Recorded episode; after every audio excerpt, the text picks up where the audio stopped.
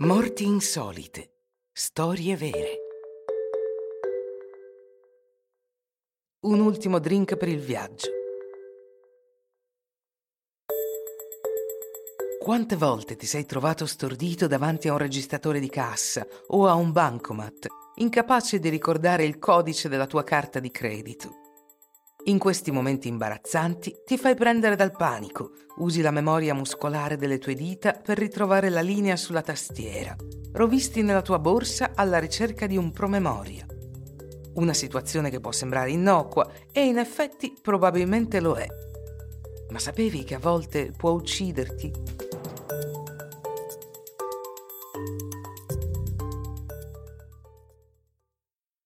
A 61 anni, Jack Daniel è comodamente seduto in cima al suo impero.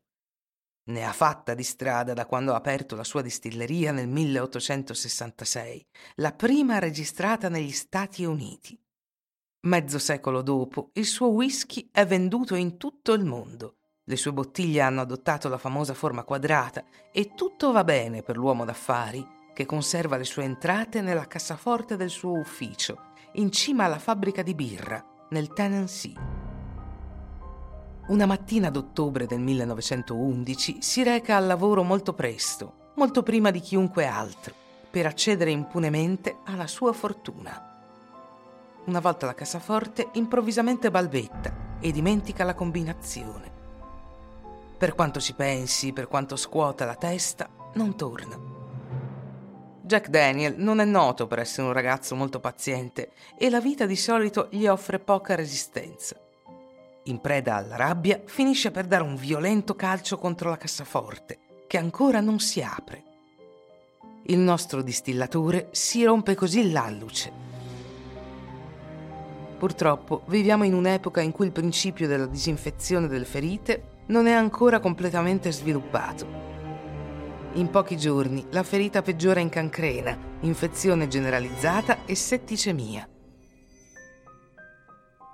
Jack Daniel muore il 10 ottobre 1911, subito dopo aver pronunciato queste famose ultime parole. Un ultimo drink, per favore. A voi che una sera da qualche parte state sorseggiando un whisky con moderazione, non dimenticate l'avventura del povero Jack Daniel, né il codice della vostra carta di credito.